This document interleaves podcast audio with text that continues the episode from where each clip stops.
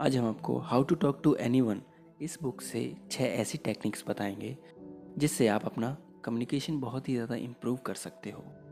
पहली टेक्निक है the फ्रेडिंग smile एक छोटी सी स्माइल आपके कन्वर्सेशन में बहुत ही ज़्यादा इम्पैक्ट कर सकती है। जब भी आप किसी से मिलते हैं तो उन्हें दो सेकंड के लिए एनालाइज कीजिए और एक हल्की सी स्माइल पास कीजिए। इससे उस व्यक्ति को लगेगा कि आपकी स्माइल जेन्यून है और वह भी काफ़ी ज़्यादा कंफर्टेबल हो जाएगा। स्माइल आपके ब्रेन के लिए भी काफ़ी ज़्यादा हेल्पफुल होती है। जब आप स्माइल करते हैं तो अब आपके ब्रेन में कई सारे हॉर्मोन्स रिलीज़ होते हैं, जो कि आपको अच्छा फील कराते हैं। अगर आपका दिन अच्छा नहीं जा रहा है तो सिर्फ़ आप एक छोटी सी स्माइल करके अपने मूड को अच्छा कर सकते हैं। दूसरी टेक्निक है स्टिकी आइज़ जब भी आप किसी से बात करते हो, तब उनकी आँखों में आँखें डालकर बात कीजिए। उनकी बात को जब सुन रहे हो, तब भी उनसे नज़रें मिलाते रहिए। इससे सामने वाले इंसान को यह लगेगा कि आप उसकी बातों में इंटरेस्टेड हैं और वो अनकॉन्शियसली आपको पसंद करने लगेगा। लेकिन आई कांटेक्ट ज़्यादा भी नहीं करना है, क्योंकि फिर ये नज़र आएगा कि आप उसे घूर रहे हो, जिससे सामने वाला व्यक्ति अनकंफर्टेबल फील करेगा। इसलिए एक जेंटल सा आई कांटेक्ट रखिए।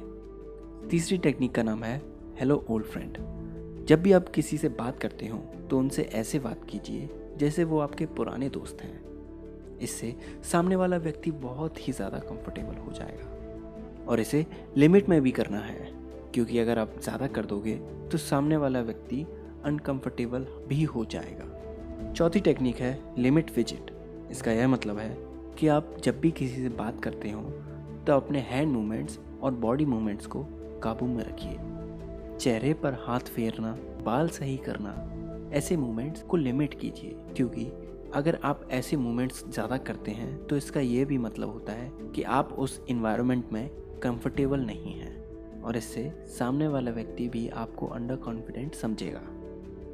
पांचवा पॉइंट है मैच द मूड इसका मतलब है, जब भी आप किसी से बात करने जाएँ तो पहले उनका मूड एनालाइज कीजिए। अगर वो सैड हैं तो उन्हें कंधा दीजिए, उन्हें इनक्रेज कीजिए। आप बेटर कन्वर्सेशन तभी कर पाएँगे जब आपको उनका मूड पता होगा। इसलिए पहले आप उनको एनालाइज कीजिए, फिर उसी के अकॉर्डिंग आप अपनी बातें रखिए। अब आते हैं छठवीं और आखिरी टेक्निक पर, जो है इपॉक्सी आइस इसका मतलब है, जब भी आप ग्रुप में बात कर रहे हो, तब आपको नज़रें उस इंसान से मिलानी चाहिए, जिसको आप टारगेट करना चाहते हैं। जैसे कि, मान लीजिए आपका एक दोस्त आपके सामने बैठा है और वो कुछ बोल रहा है। लेकिन आप अपने दूसरे दोस्त को अट्रैक्ट करना चाहते हैं, जो कि आपके साइड में बैठा है। तो आपको स्पीकर और जिसको आप टारगेट करना चाहते हैं, उन दोनों से ही आई कांटेक्ट बनाना पड़ेगा। क्योंकि हो सकता है स्पीकर को ये बात पसंद ना आए। और जिसको आप टारगेट करना चाहते हैं, उसके साथ आप जेंटल सा आई कांटेक्ट बीच बीच में करते रहें।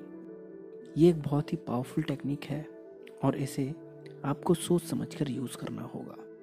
अगर आप इस बुक की सारी टेक्निक्स जानना चाहते हैं तो आप डिस्क्रिप्शन में दिए गए लिंक से इस बुक को खरीद सकते हैं। आज के लिए बस इतना ही। अगले हफ़्ते फिर मिलेंगे। तब तक के लिए अपना ख्याल रखें और सीखते रहें।